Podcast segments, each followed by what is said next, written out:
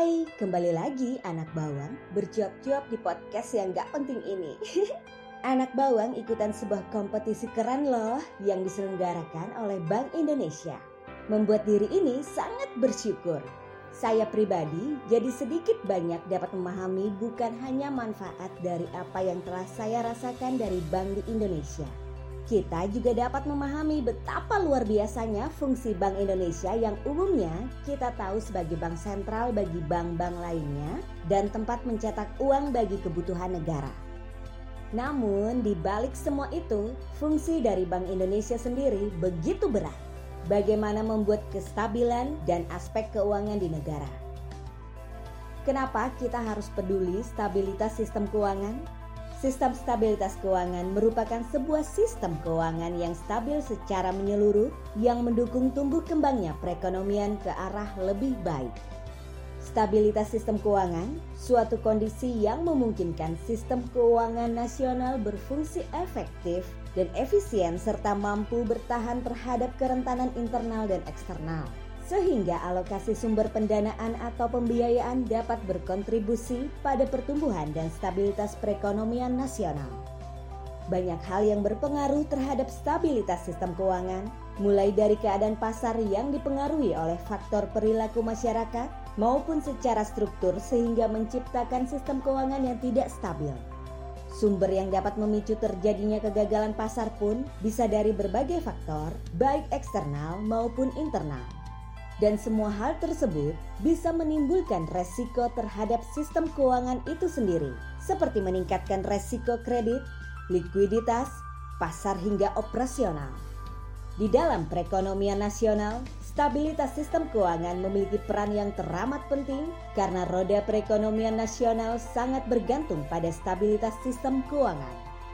Tak hanya oleh negara saja, melalui lembaga keuangan yang wajib menjaga stabilitas nasional dan juga seluruh masyarakat dari berbagai lapisan juga turut memiliki andil untuk bisa menyelamatkan kondisi tersebut. Pentingnya kebijakan makroprudensial bagi stabilitas sistem keuangan. Kebijakan makroprudensial merupakan kebijakan yang bertujuan memelihara stabilitas sistem keuangan secara keseluruhan melalui pembatasan risiko sistemik. Risiko sistemik adalah potensi instabilitas akibat terjadinya gangguan yang menular pada sebagian atau seluruh sistem keuangan karena interaksi dari faktor ukuran, kompleksitas usaha, keterkaitan antar institusi dan atau pasar keuangan, serta kecenderungan perilaku yang berlebihan dari perilaku atau institusi keuangan untuk mengikuti siklus perekonomian. Kebijakan mikroprudensial yang melihat tingkat kesehatan individual lembaga juga belum mampu menangkap pemupukan risiko dari waktu ke waktu. Oleh karena itu, diperlukan penerapan kebijakan makroprudensial yang dapat melengkapi kebijakan moneter, mikroprudensial, dan fiskal untuk menjaga stabilitas sistem keuangan. Tiga hal penting dalam inklusi keuangan bagi perekonomian yaitu meningkatkan kesejahteraan masyarakat, mendorong proses pemulihan ekonomi nasional, serta mendukung ekonomi masyarakat dalam kondisi apa pun. Di sini saya memilih subtema 2, UMKM di era new normal, topang ketahanan ekonomi nasional. Tak dapat dipungkiri, usaha mikro kecil dan menengah UMKM memiliki peran yang cukup strategis dalam menopang pertumbuhan ekonomi nasional di tengah pandemi COVID-19. Di sisi lain, para pelaku usaha ini juga menjadi sektor yang paling terpukul akibat wabah ini. Ingat nggak sih kalau UMKM telah menyelamatkan ekonomi di Indonesia saat dilanda krisis tahun 98 dan 2008, jangan remehkan betapa hebatnya UMKM. Untuk bertahan di era new normal, inovasi menjadi kunci beradaptasi. Dalam hal penyerapan tenaga kerja, UMKM mampu menyerap lebih dari 96% dari total 170 juta tenaga kerja sehingga dapat menjadi garda terdepan dalam pencapaian pilar ekonomi dengan penciptaan lapangan kerja. Data Asosiasi Usaha Mikro Kecil dan Menengah Indonesia, Akumindo, tahun 2019 mencatat kontribusi UMKM terhadap produk domestik bruto PDB Indonesia mencapai 65 persen. UMKM merupakan struktur ekonomi terkuat dalam menghadapi kondisi ekonomi rawan karena langsung melibatkan masyarakat dan memiliki daya dukung yang kuat. Usaha mikro kecil dan menengah UMKM merupakan unit ekonomi domestik yang dapat diandalkan. Menyangkut berbagai sektor seperti furniture, kerajinan tangan, pertanian, perikanan, peternakan, kuliner hingga industri. Apabila UMKM merupakan salah satu unit yang dapat memajukan perekonomian Indonesia, maka diharapkan pemerintah serta masyarakat dapat berusaha menjadi subjek ekonomi bukan hanya sebagai objek ekonomi. Problem yang dihadapi UMKM yaitu masih kurang maksimalnya perhatian dari pemerintah, terutama dari segi akses permodalan usaha. Bank Indonesia sebagai bank sentral berupaya untuk memberikan kontribusi yang terbaik melalui kebijakan pengembangan UMKM dalam meningkatkan akses keuangan. Selain itu, meningkatkan kapasitas dan kemampuan manajerial SDM serta inovasi dari UMKM.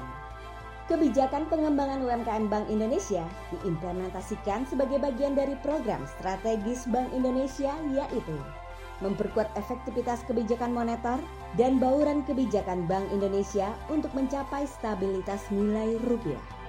Memperkuat sinergi bauran kebijakan Bank Indonesia dengan kebijakan fiskal dan reformasi struktural pemerintah dalam mengelola defisit transaksi berjalan dan mendorong pertumbuhan ekonomi yang berkelanjutan.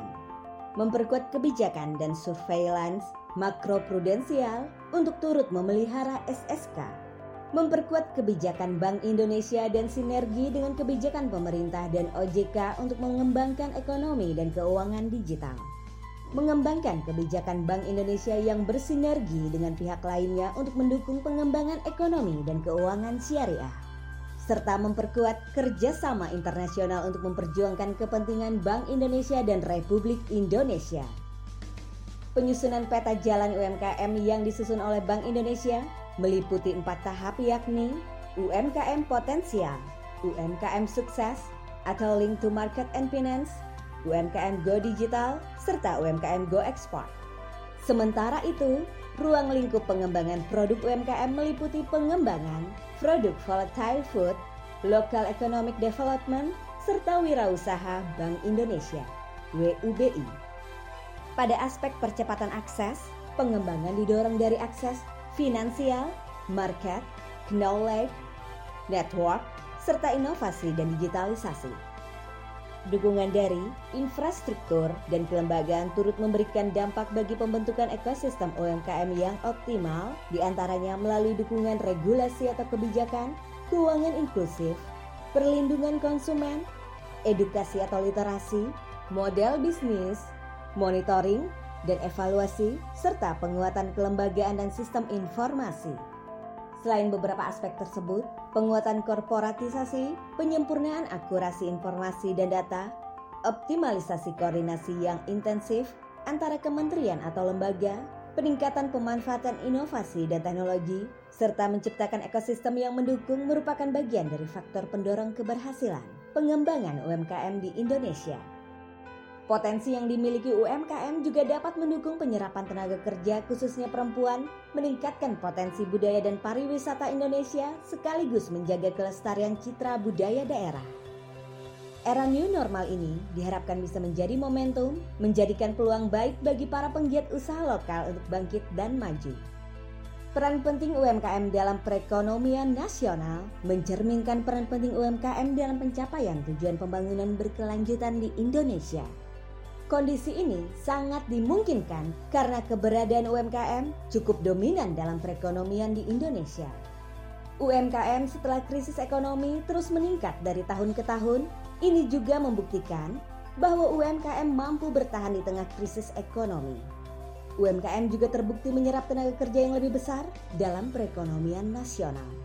Dengan banyaknya pekerja yang terserap, sektor UMKM mampu meningkatkan pendapatan masyarakat. Dengan demikian UMKM dianggap memiliki peran strategis dalam mengurangi pengangguran dan kemiskinan.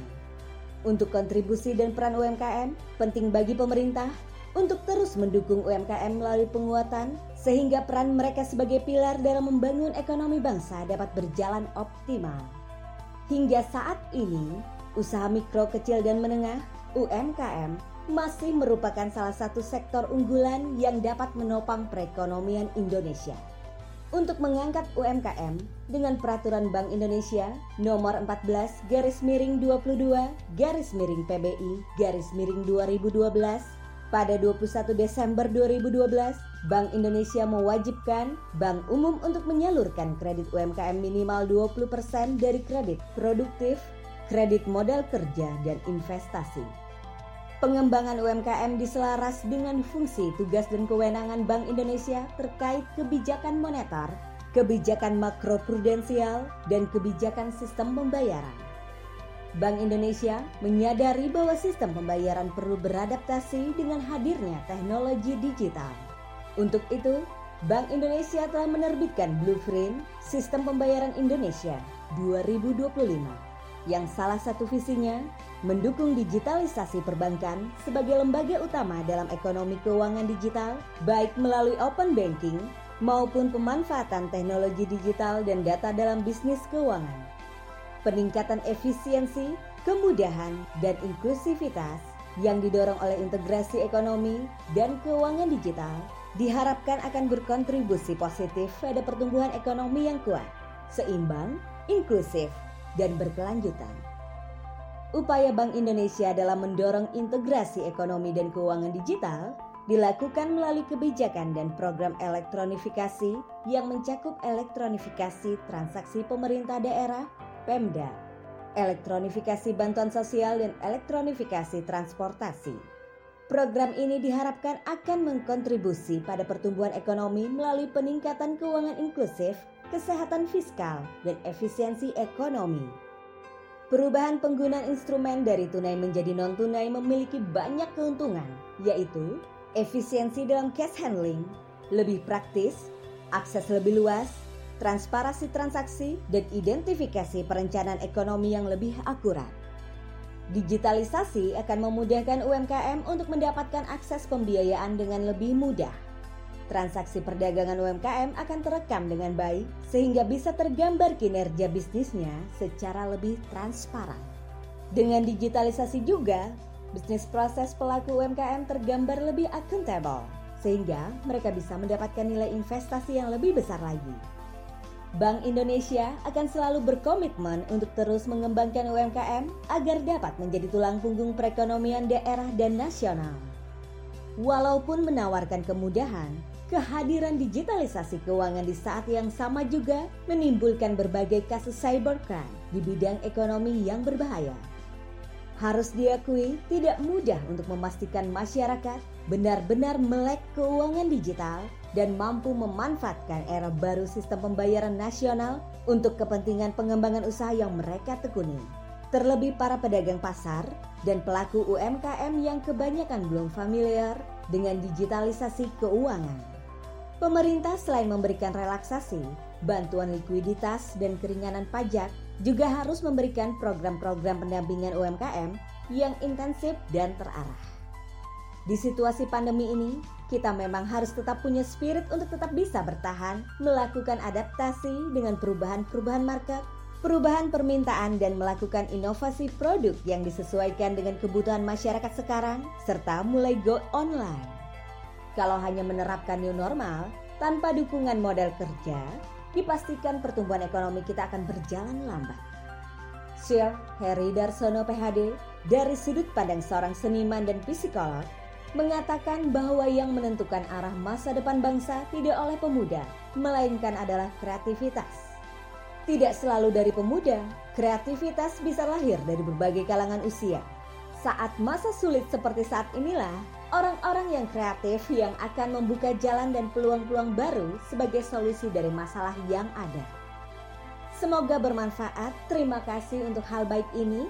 Walaupun tidak menjadi salah satu juara, bagi saya hal ini adalah jembatan silaturahmi dan telah memberikan saya wawasan mengenai keuangan selama ini. Apa pun tantangannya serta usaha dari Bank Indonesia dengan pihak-pihak terkait untuk menentukan solusi yang tepat bagi keberlangsungan suatu negara dan masyarakat. Intinya, sistem keuangan harus tetap dalam keadaan stabil. Cukup sampai sini dari saya, karena pasti banyak ulasan dari teman-teman podcaster yang juga mengulas mengenai subtema 2 jauh lebih baik dari saya. Sampai jumpa di lain kesempatan, saatnya saya pamit. See you, bye.